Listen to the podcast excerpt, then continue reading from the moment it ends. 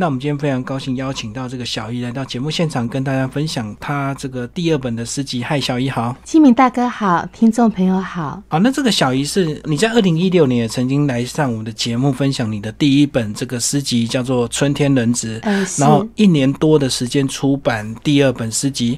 呃，以这样的时间来讲，以这个世界来讲，算是快还是慢？算是很快了。有蛮多人还蛮惊讶，说我的创作质量怎么会这么密集的喷发？主要不只是量，还加上是值的关系。所以你这样讲，是你的诗有一定的这个值，不是只有量而已哈。这个我不否认。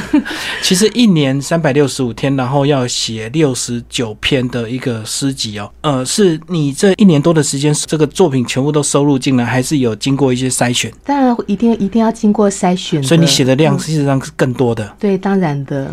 好，那一开始先跟我们讲一下你的近况好不好？这个从二零一六年访问你到现在这一年多多来，你的一些最新的情况。嗯，我就是一直都就是一直都很忙哎，而且而且而且忙得莫名其妙的，常常说朋友要跟我约，我都说啊，等我忙完这个月，下个月应该有时间。可是就一直拖再拖，从那时候拖到现在都没有建成。然后可是很好笑，就是说我这么忙啊，然后可是其实又很穷。就像我有一个很要好的画家朋友季中仁老师哦，他就笑我说：“那你又穷又忙，这不是穷忙吗？”嗯，我来解释一下为什么会又穷又忙啦。其实因为我是全职的文字工作者，我就是靠稿费为生的。那大家都知道，文字工作的 CP 值报酬率很低，而且我手上也有很多工作是无酬的，是在帮忙施舍。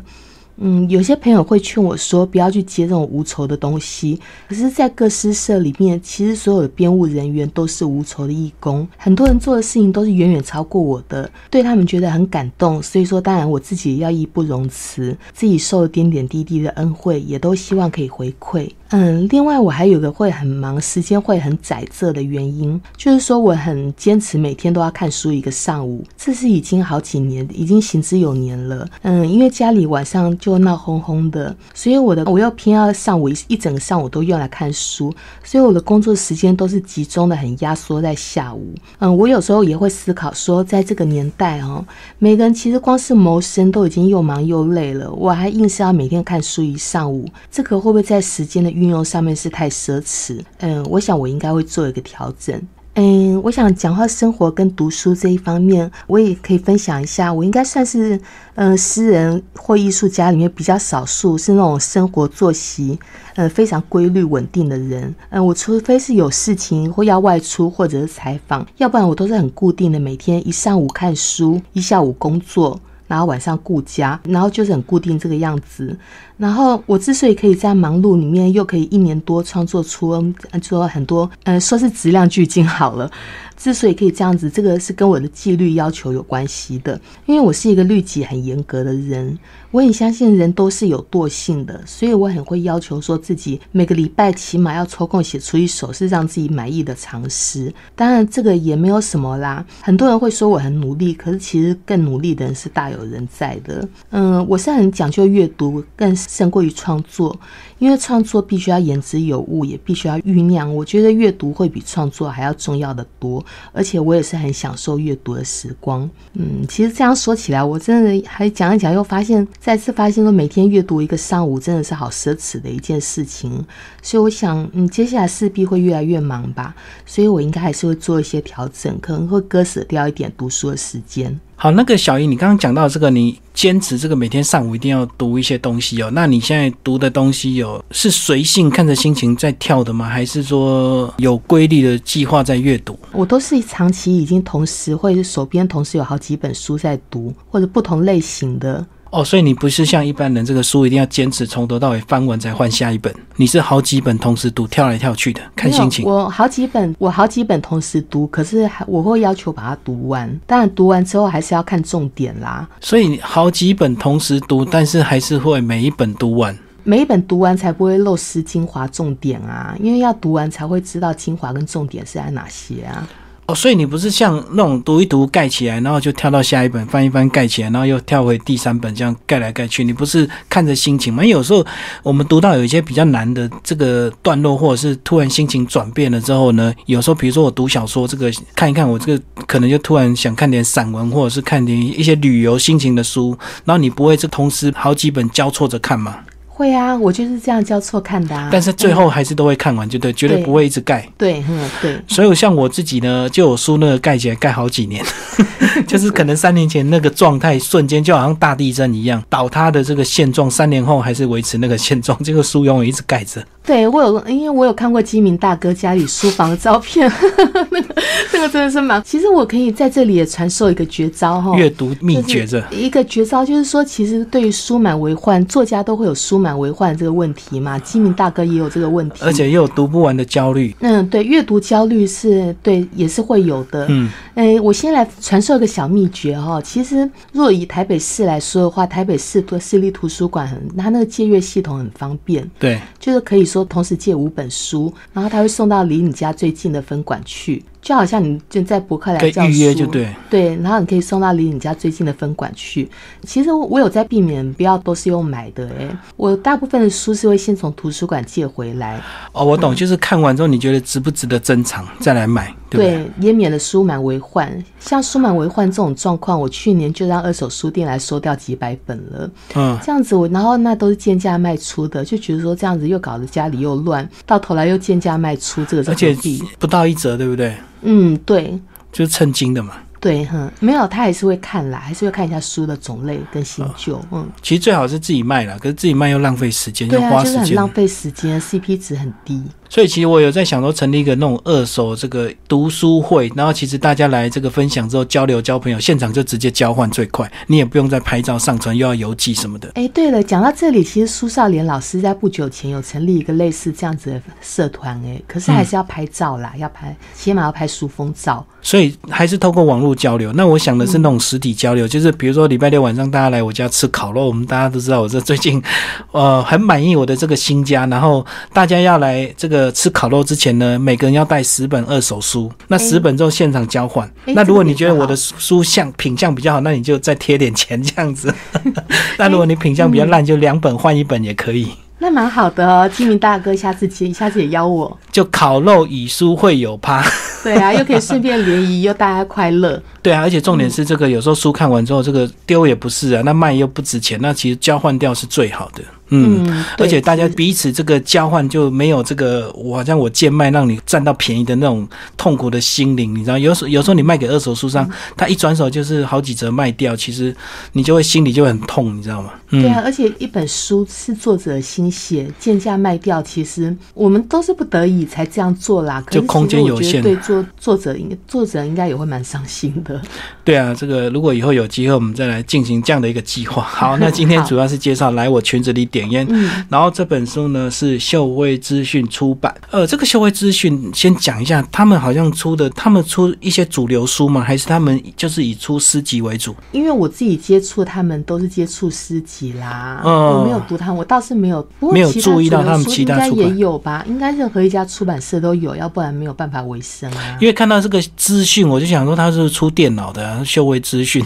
哦，我想可能是因为哈，他是采取 BOD 印刷的关系。他有那种机器，嗯嗯嗯，所以他们才会强调他们是秀位资讯。我猜啦，哈哦，那刚刚这个呃，跟听众朋友介绍完小姨这呃，她的这个这一年来的一个现况，就是除了这个全职的文字工作者之外，你那刚刚其实你你有讲到说这个文字工作者的 CP 值很低哦，但是它不会随着因为你的名气，这个你的写字的字数的那个报酬就比较高吗？通常是不会，因为人家其实需求的文字就是。就是那样子的嘛，因为他们其实需求可能就是一篇报道或者一篇什么，比方讲义整理啊、报道这样子，因为他们需求就是那样子的。所以你做的等于是这个类似编辑的一个工作，跟你的名气就没有关系，就对了。除非你自己的一个作品才有可能这个，因为你的名字，然后书卖的很好这样。嗯，对。其实据我所知哈，很有名的作家哈，他们全职文字工作都是得要替别人代写的。像这种，也许收费会比较高吧，可能就会挑作家、挑名气，看对方出得起多少钱。哦，就等于是刻字化就对了。嗯，对。好，我们刚聊完这个呃文字工作者他的一个现况啊，就是说他不管是他帮人家代笔写东西，或者是他配合这个出版社或者是一些杂志的需求去帮他写了一些稿件，但是其实相对来讲，这个我觉得本身因为出版社也不一定能够卖得很好，这个景气有限，出版社大家都面临一样的困境，这个书卖的不是很好，所以他自然就给不起比较高的这个报酬，这是很自然的一个生态啊。对，其实算起来哈。现在现在因为出版业萧条嘛，在以前或以前出版盛世的时候，一本书一本书，可是文学性的书都有可能会卖到一万本。那现在是卖一千本都难了，尤其是诗集啦，就一刷而已。其实就算要一刷，都是都是要少数才有一刷哦，才会过一刷。而且就算是真的哦，比照出版盛世，可以一本书可以卖掉一万本好了，半年版税六千块，那也不可能为生啊。哦，是是是，过去环境比较好，会给比较高的价钱，但是还不足以为生。对，好，那接下来我们来聊聊这个你的这本诗集跟第一本诗集有哪一些不一样的一个地方，好吧？这本来我裙子里点烟跟上一本春天人质不一样的地方，嗯，正好在我诗集的推荐语里面有一些老师就有提到，哎，我可以念出来跟大家分享一下好了，嗯，像是宇文正老师，联合报副刊主任哈，是我很喜欢的语文老师，他的推荐语就写说，嗯，小姨的这本来我裙子里点烟，走出柔美的春天，意象趋向华丽诡异，色色浓渺，如读李贺诗，字句肆意滑翔星河，有时降落颓墙边。废墟里冰刃上，但收服刺意时，又往往抖落柔和的月光。柑橘的芳香余韵无穷。然后，创世纪诗社的总编辑西木是写说：“嗯，有人问我昨天刘小怡跟今天刘小怡有什么不同？昨天刘小怡诗显得有点生涩，但是她在经历一些诗言会和诗活动之后，有长足的进化，语言精炼，诗意跟意象都饱和，令人惊艳，令人期待。嗯，这些推荐语面，西木老师的重点是讲到说我在这本诗集诗意上面的精进。那宇文正老师就是讲到点到跟春天人子特色上面的不同，说走出柔美的春天，浓密的让人像是读鬼才李贺的诗。其实，哎，讲到这里，我想我也不用太谦虚了，因为我自己真的觉得自己这一本是比起上本有很大的进进步的，嗯。好，那这个一年的时间有这么大的进步，那是来自于你这一年的一些阅读习惯吗？我觉得写诗就是一种生产的一个过程嘛，吼，它就是要付出，然后好像阅读才是吸收进来的。那你有这样的进步，就是不是就是阅读吸收进来的东西？这个阅读当然是阅读的影响，当然是势必的啦。可是其实之所以会有这样子的进步，我想应该是因为哈，我其实，在出版嗯，在出版《春天人之》那个时候，是提笔写诗才一年多。的时间哦，根本就是一个根本就是一个生手，刚好又有机会可以出版，算是很幸运的。等于说是我经过对，就是像基明大哥说的是经验，所以经验再加上这个阅读的一个呃吸收，我觉得无形中好像就会内化一些文字、一些技巧。呃，也许并不是那么明显，可是我觉得好像你自己就会不小心就会展现出来，对不对？嗯，对，像其实创作写作哈，写作的那个题材来源，有些人是来自于生活，对生活的感触，嗯，有些对于人性的观察，然后有些就是有些可能就是透过阅读了。嗯嗯，我觉得我我其实生活范围还蛮狭窄的，所以生活经验是比较多。对我其实生活很，生活其实很像幽灵，生活匮乏的一个人。对啊，从小见识又少，就是规律的。生活，所以你一切的想象就是来自于阅读带给你的一个视野，就对。对，因为我的文字敏锐度又很高。嗯嗯，其实像我自己也是这样啊。小姨其实写诗一年多，那其实我主持也没有很久。那其实我一开始在主持也是怎么讲都很不认凳啊，很很 K，你知道吗？后来是到我这个主持到将近两年的时间，我才突然发现有一天我这个至少在开场跟这个结语会讲得很顺，原来已经经过两年了。嗯嗯，所以以前一点一滴，也许天天都有进步，可是因为进步很少，所以我没有感觉。嗯，那一直到一个时间之后，累积到一个很大的能量之后，我才自己发现这样子，就好像气球一样，你一个气球每天吹气，每天吹气，它不会破。可是吹气到一定的时间之后，它就破掉。可是它破掉一定是长期累积，你一直灌气，一直灌气，一直灌气。所以我那一天发现很流利的那一天，就是气球破掉那一天。嗯，这个比喻浅显易懂，所以我就。我觉得我跟小姨差别就是小姨这个会会写一些很难懂的这个文字，可是我们这个脑袋至少训练到我们会讲一些浅白的呃一些内容让人家懂。我觉得这好像也是慢慢是主持人的一个功力，就是也许来宾他会讲的很难，因为他这个每天营进在他自己的兴趣跟这个专长上，所以他并不一定能够浅白的去告诉大家。所以有时候我就要很专心听来宾讲讲讲讲讲，讲完之后我就要用很浅显的话，原来他讲的就是这个意思。基明大哥真的是很高干，就本身其实阅读素养这么好，然后可是又很懂得怎么样浅白的表达，这个应该就是专业主持人的功力了。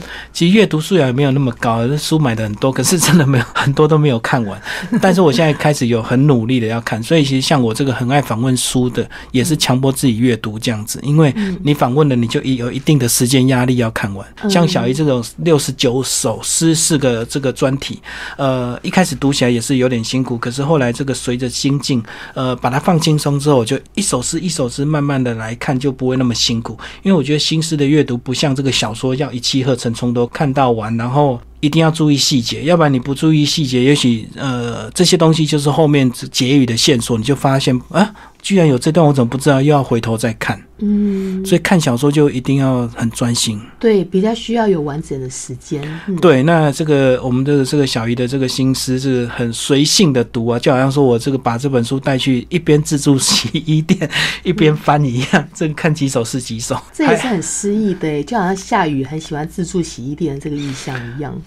就是看自己的心态的调整，你不一定要这个坐在沙发上，然后泡杯咖啡，很专心的才开始读，嗯，随时都能读。而且我觉得诗好读诗的好处就是说，它可以利用很多这个琐碎的一些小时间来读，因为每一章节其实都每一首作品都没有很长嘛。嗯，其实你看一看，大概三五分钟就能够看完一首诗了。嗯，对，诗，因为诗的本质某方面，它其实它其实就是它其实某方面它本质上就是保留那个一瞬。对，嗯，就把一瞬间的这个情景把它凝结下来，用文字来叙述。嗯，好，接下来这再回到这本作品，小姨帮我们讲一下，你全部六十九首诗，然后分四个章节，那你自己是怎么样来分类的？呃，我的分类其实我是有点偷懒诶，我是比照上一本书分成四集，因为就觉得这样分很顺，也很适合。那刚好我这近七十首诗的主题分成四大类，嗯，这样也是其实也是很适合，都有不同的属性。我是四集里面各自以其中一首诗题来做那一大集的名称。嗯，那是不是我来稍微一一解说一下这四集哈？第一集叫《我们只有一片草坪可以流亡》，这里面收录的多半是一些情诗或者是一些跟精神流亡方面有关的作品。有一阵子，我对于流亡诗人这个主题很有兴趣，嗯，也读了不少外国流亡诗人的作品，像例如我最喜欢，我很喜欢保罗策兰。那其中，呃，其中我们只有一片草坪可以流亡的这一首诗，是前年在这二零一六年在出版《春天人质》不久之后，刊登在《联合报》副刊上面的作品。当时这一首诗引起蛮大的回响的，也是我自己还蛮喜欢的作品，所以也希望读者们在读我这一本书的时候，可以可以注意一下这一首诗。第二题叫《抢救时间废墟》，这里面写的大部分都是跟时间有关有关的主题。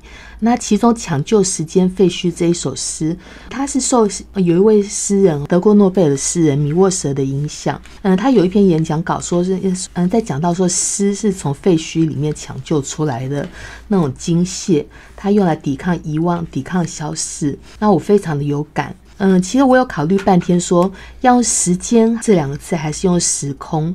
因因为像我很喜欢的一个作家波赫士，他也是对时间这个主题很有兴趣，很喜欢这个主题。他甚至认为说，如果把时间一概说成是时空的话，这是一种对于时间这两个字的冒犯。嗯，我很同意这个观点，所以就还是用时间两个字了。嗯，在这一集里面，还有另外像时间的玫瑰雨、时间有边界吗？这些诗的题目也都直接的有点出时间来。关于时间这个主题，其实在我诗在我这本诗集里面是散布在各集的，也算是来我裙子里点烟这整本书的一个蛮大的关注点。嗯，第三集毛毯上的小太阳里面有很多诗写到太阳这个意象。嗯，其中里面就就收录的比较多是一些比较亲切可感，来自于身边人事物点滴的这些诗。嗯，比方说我写老者的眼睛，写到说老人垂暮的眼睛是比孩子还要清澈的，可是那样子的清澈只有天使能看见，那是一种不容易被察觉，可是真正有生命的美。给父亲的摇篮曲是写给我爸爸的，因为我跟我的爸爸感情很好。那现在爸爸年纪大了，我想就换作是我把他当孩子一样的哄，唱摇篮曲去给他听。哎，吉敏大哥跟读者众，我也来这里来爆料一件有趣的事情好了，就是说，其实我爸爸因为太溺爱我哈，一直为我每天为我洗澡，一直洗到小学五年级哦。然后这件事情还曾经被一周刊给挖出来，还连同我的照片一起刊登出来。然后就是我总之这一首诗是这一首诗献给我爸爸的。然后归于嫩粉的暑假就是我女儿在上小学因为一年级之前那个暑假写的。那个暑假我特别的珍惜，嗯，很舍不得这一段时光的流逝，我也很舍不得女儿一天天的长大。嗯，我觉得我其实很幼稚啊。别人做母亲的都是希望小孩要赶快长大，可是可是我相反。那毛毯上的小太阳这一首诗是刊登在自由副刊的。这首诗本身是一首病中诗，是生病的时候写的。因为，嗯，因为生病的时候出不去，人也会比较寂寥落寞。我就会想象小太阳落在毛毯上，想象这种温暖的氛围。嗯，因为我经常在生病，所以来我群子里点烟这一本诗集里面有很多的病中诗。其实应该说，哦，大家如果读到篇幅比较不长的诗，通常都是我在身体状况不好的时候写的。然后再来，就接下来第四集就相反了。我们在滂沱的黑暗里相认。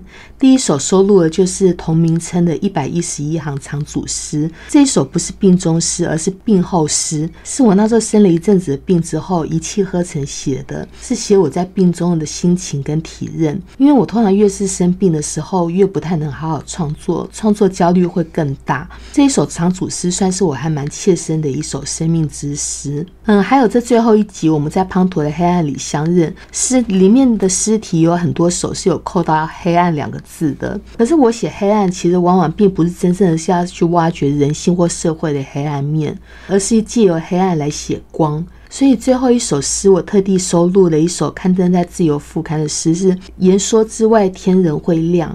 嗯，因为生命很多处境，常常都是令人无能为力的。因为我自己也是有得过重度的忧郁症跟厌食症，对于这方面有特别深刻的体会，嗯，特别的珍爱生命。所以我是觉得，我有这个感触，是觉得说，不管我们能不能写，能不能言说，或者说能不能真的是做到什么是了不起的事情，那不管怎么样，因为对，其实就是因为我的信仰，我是基督徒，还有对于热爱生命的这个信念，那我相信不管怎么样，天都会亮。所以这首是言说之外，天人会亮。嗯嗯。那其实听众朋友如果读这本这个作品集啊，这个发现其实呃小鱼的诗还蛮多，这个长诗跟长组诗哦，呃，那是不是来跟我们介绍一下为什么你好像对这方面的创作好像特别有兴趣？是你一直在自我挑战吗？对，一方面是自我挑战，因为我是觉得说，我是觉得说，作为一个诗人，是应该要各种题材跟形式都要去尝试跟突破的。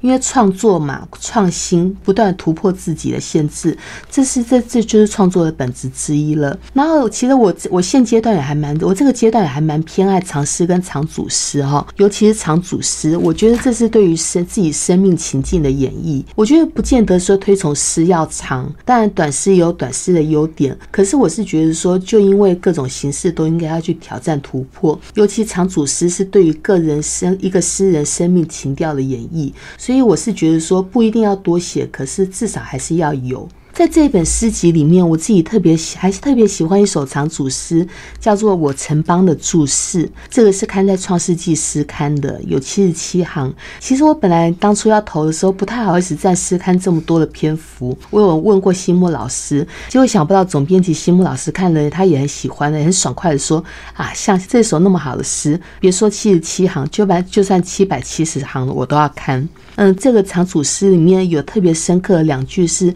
你晓得最后只有性是慈悲，这两句是重点。这其实也是人生的沧桑，因为人常常都是无能为力的在承受失去，所以说最后只有性是慈悲。这个又好像米兰昆德拉说，人到最后只剩下身体，所以他的小说常常最后都是那个结尾都是用用一种激烈可是又温度不足的那种性事来做终结。然后你晓得最后只有性是慈悲，这个是这一组诗里面的重点句子。可是因为有七十七行嘛，这个重点只有两句而已，其实很容易被淹没掉，不容易被注意到。所以我本来甚至为了想要凸显，怕被淹没掉，还想要把你城邦的注释这个题目改成叫你城邦的信。可是我后来又再想一想，嗯，来我裙子里点烟这个书名都已经够引人遐想了，如果再加上一首你城邦的信。也许我会被误认为是情色型的女诗人，所以就还是改回去了，保守一点。确实啊，有时候这个呃新诗的创作很适合拿来做一些让人家容易联想的一些性暗示或者是一些性挑逗，对不对？嗯。因为有时候你这个不好意思写的太直白，就透过这个诗的一个创作形式，呃，可能也许是对你另一半的一个表达，或者是对你喜欢的女孩子的一个告白。嗯。所以这个呃心思还蛮适合用在这个性创作上的。那接下来小姨来帮我们读一些你的诗，好不好？来读完之后再帮我们做一些解析。那在里面呢，有两篇得到第十一届这个叶红女性诗奖的一个作品，来我裙子里点烟以及绵羊黑暗中唱歌。那先帮我们介绍一下这个这个叶红女性诗奖，好不好？叶红女性诗奖，我是得第十一届，她只办到第十二届，后来停了。它是一种全球性的华人女性诗奖。所以说，其实我不是属于那种那种得文学奖路线的啦。然后，尤其是来我裙子里点烟这一首诗哈，会得奖。其实以一般的国内的文学奖，通常路线会比较趋于保守，不太可能说这样子的题这样子的题材跟诗名会得奖的。这首之所以会得奖，应该就是因为跟叶红女性诗奖它的属性有关系，因为它全球性的华人诗奖嘛。那有些评审委员是来自大陆的，然后这一首来我裙子里点烟就。是在一种，其实是在一种很压缩的生命情境之下，就好像是在黑暗或者是在风大的时候，我们可以躲在一个像裙摆里一样那样子一个有遮蔽性，可是又浮动不定的那样子一个狭窄的空间里面，暂时的避风点烟。其实刚刚讲到情色文学这一块哈，我其实我真的不是属于情，虽然说其实情色文学也有它的价值，而且其实我其实我自己也从十八九岁的时候就是《金瓶梅》达人同。对，其实我没有，我并没有排斥这个，只不过说，只不过说我确实就是不是属于这个路线啦。然后，所以说，像这一首诗当初评选得奖，评审委员都是说，说这一首诗看似奔放，其实含蓄。嗯，我觉得看似奔放，其实含蓄，或许也可以作为整本诗集的定调。那这个小姨来帮我们读一下你的这首诗。好，我来朗诵这首诗。来我裙子里点烟，你靠着抽烟的墙。影子已经折叠的小小的，下起淡蓝色雪花，我却突然忘记寂寞的笔画。风大了，来吧，来我裙子里再点一支烟。水母般的流亡和跳舞后，涌进我骨折的身躯，却怎么听不到海星的血缘？你从石头中抽出一丝富裕，问我们还有余生吗？不如我们蹲成废墟，用荒凉的皮肤感应守护幽灵。凡有香气的，都像善良的鬼；白色的像天使衣摆。你掘井一角，你知道你拥抱的是自己的软弱。月食，水母都醒了。稍早，你已经抽出棉心，说破了本质。那么还能有余生吗？来吧，钻入我变形虫花色的裙子。无论你想跳舞或流亡，至少我可以掩护你成功的点燃一支烟。所以这是一对情侣吗？对，这是属于这个是感情，算是情诗哈。那是不是来帮我们解析一下？其实我写的情诗通常哈，并没有真正的紫色对象，而是以情为名，其实写的是一种生命情境。像这首诗也是一样，我写的是一种生命情境，就是说在一种压缩的生命情境。我觉得人人其实，尤其是现代人啦，生命情境常常都是很压缩的。然后环境窄仄，工作忙碌，对，然后这种窄仄的的的生命情境里面，然后其实人人心里面又常常会常常会感到一些感到一些寒凉寂寥。或者更甚至是崩坏，好像需要一些救赎，在那些压缩的空间里面，会需要一些黑暗里面需要一些救赎，而且来自于这个世界上的风是很大的，那些风声，嗯，好像凌垮我们的耳朵一样。然后其实我们会需要一个有一个像裙子里那样子一个本身也是在摇曳不定那样子的空间里面，可是我就说至少我可以掩护你，成功的点燃一支烟，就至少一个短暂的一个遮蔽，对，在黑暗中借光。这首是来我。裙子里点烟。那另外一首呢，是这个绵羊黑暗中唱歌。好，这首诗哦，其实我自己不太喜欢耶，而且我也在这里很坦白的说，这首并不是有感而发写出来的诗，意义也不大。那是因为叶红这个奖，它规定一次要投两首，那行数它又要差不多，我才挑出这这一首行数差不多来一起投。而且这首诗其实也没有很好，只是说两首算一组嘛。哦。之所以会得奖，我想我猜应该是因为来我裙子里点烟那一首诗的连带因素。哦，所以这一首是等于是搭配就对。对，是搭配，嗯。如果没有那一首的话，这首我觉得应该不太可能会得奖。好，那现在小姨来帮我们介绍一下，你这呃，刚其实，在上一段反问有你有提到一些这个精神流亡的这些问题哦。那有一首诗就叫“我们只有一片草坪可以流亡”，是不是来帮我们介绍这首？这一首诗哈，是我自己当时是我自己当时的还当时在灵感之下写出来的。我自己还蛮喜欢这一首诗的，而且在联合报刚刊登出来的时候，这一首诗也是还蛮受到回响的。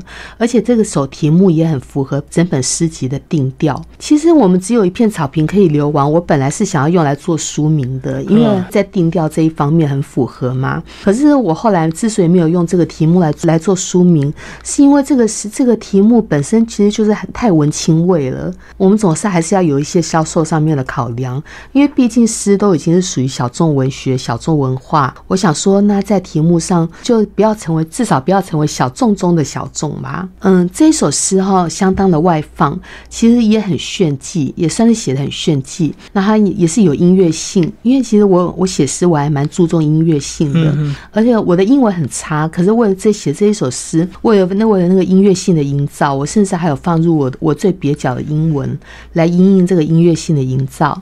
嗯，我来为大家朗诵一下这一首诗：我们只有一片草坪可以流亡。这一首诗哈，我们只有一片草坪可以流亡。可以肆无忌惮的相爱翻滚，单溺一次雷雨后的抒情蓝调。我们只有一个羊圈可以说梦话，凑近耳朵开根号，弹唱琴汤尼的变奏。我们只有一座废弃的古花园可以迷路，一张地图可以安慰指腹动荡的记忆，像轻轻收卷的日月。我们只有一颗星星可以去瞄准，去歼灭。We are out。只有焦炭的指指节足以指认，我们在烟火焚毁前的樱花小镇，炫惑于光速，忽前忽后，闪烁不定，剪着熟迷的慢板，像剪骨一样。只有凹陷能让存在的形状浮凸、玲珑、滑腻，一如此刻，你谦逊的脖子如此奶油，长了就可以低调的去死。从来，我们只剩一双会痛的眼睛，可以去流浪，去被撞击，不能承受的都很轻，像水滴型的炮弹。我们，哎，至少还是复数的俄罗斯娃娃，甜美的。我们只剩一一双沉默的眼睛，可以去流亡，一张床可以相爱翻滚求永。像史前鱼裸泡在此刻我们即将过去了的故事，所以这首好像流亡也是带点爱情的味道了。嗯，对，有，嗯，有一段时间我就是很呆迷于流亡诗人，还有这个这个这个这个题目的流亡，嗯，然后流亡其实多少跟爱情有时候会还也还蛮也是有一些关联啦。呃，以前也是有一些国王为了爱情而流亡，就对。因为人在流亡的时候，对啊，人在流亡的时候，其实 会更需要感情的慰藉。对，会需要，也是刚好我我前面有讲到，最后只有性是慈悲。呃，接下来小鱼这个帮我们介绍一下，你这本书呢，其实也有透过很多这个诗圈的这个朋友来帮你推荐哦。嗯，你有没有特别要推荐的？特别要推荐的，因为我这里面每一位为我写推荐语的，不管是长篇长篇序还是推荐语，那还有还是评论哦，他们都写的很用心。所以说，嗯，要推荐的话，其实全部都该推荐才对 啦。他们因为，但我很感谢他们。然后，因为我现在，因为现在也会有一些是有一些新人，比较年年轻诗人会想要来，会想要我来为他写序或写推荐。然后我自己是因为，因为也是受到前人的照顾嘛，也是觉。得说，我应该要有机会就要回馈的，我就尽可能会答应。可是答应了之后，我也觉得还蛮头痛的，因为就是现在人其实都很忙嘛。我又是文字工作者，那我也我也是很忙。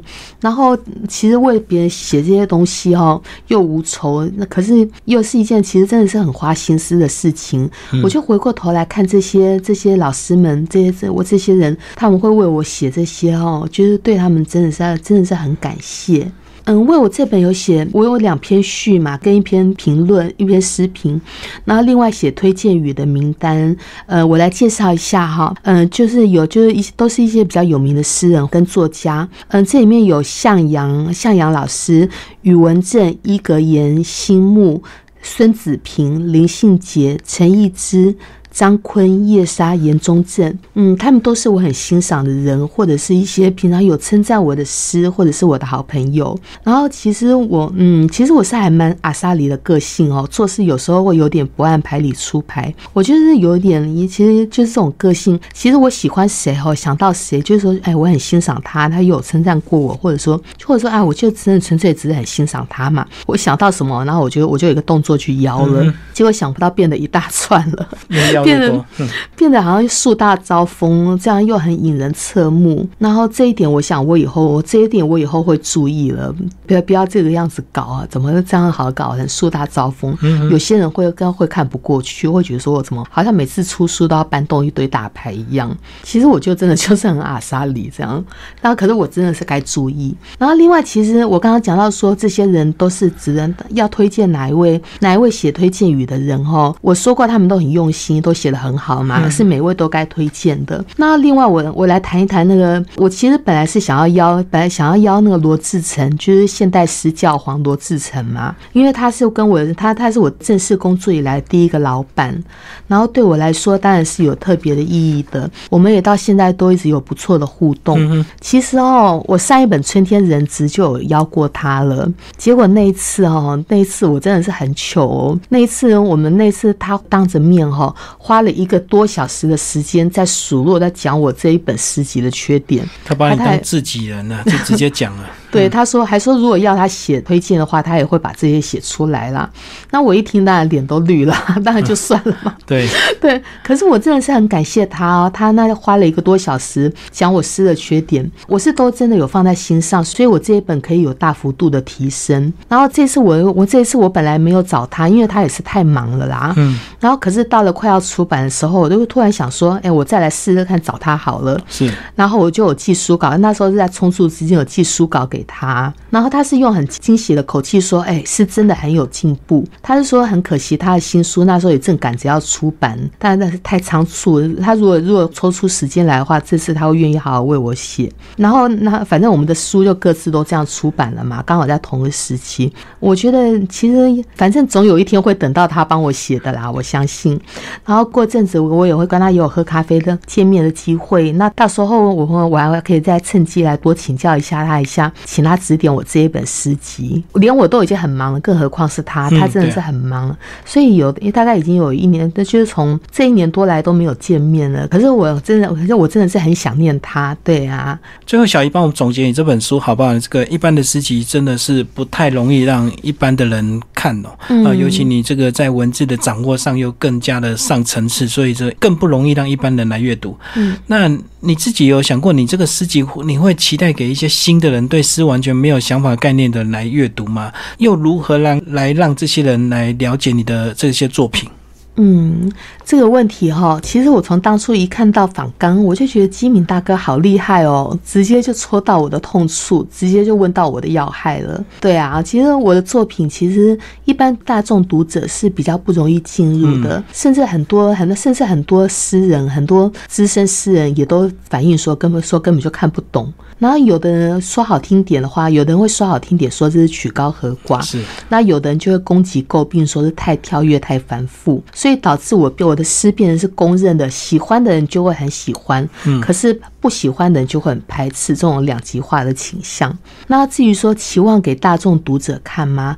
当然，我是希望啊，应该每个人都会希望自己的作品是是是有越多有越多人来读是越好的，然后这也是一种分享。可是，嗯，这个其实不容易做到诶，因为这就牵涉到创作观还有技巧这些多方面的考量，不是那么容易达到。就是说，要能够落实自己的诗理念、自己的诗文学艺术理念，然后同时又可以打破纯诗的这种小众的门槛，让大众也能进入。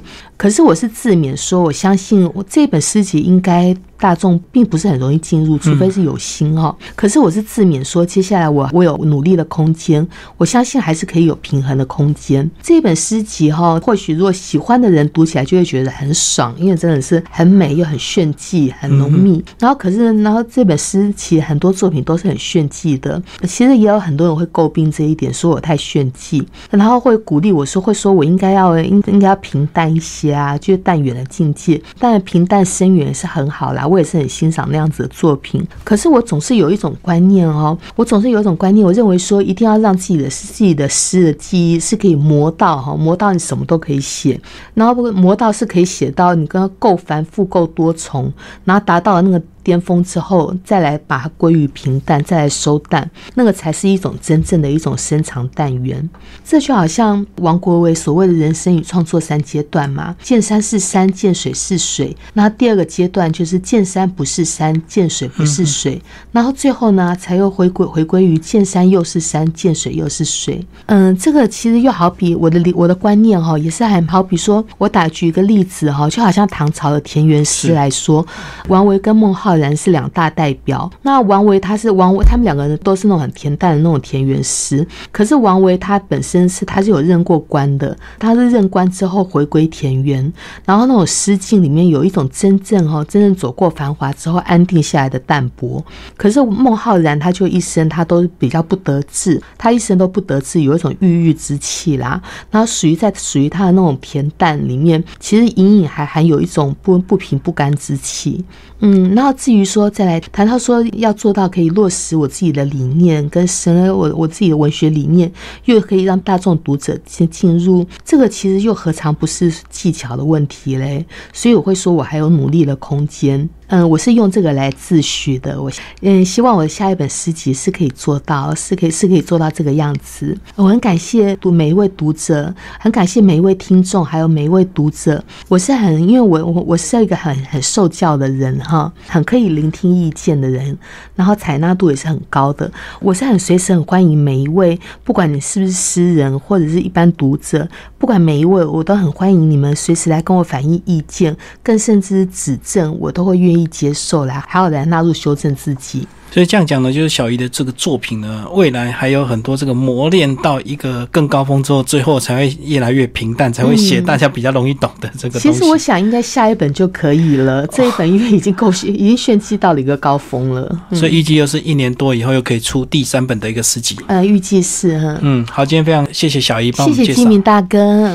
今天为大家介绍来我裙子里点烟，秀威资讯所出版刘小姨的第二本这个呃新诗创作集。好，谢谢。嗯，谢谢。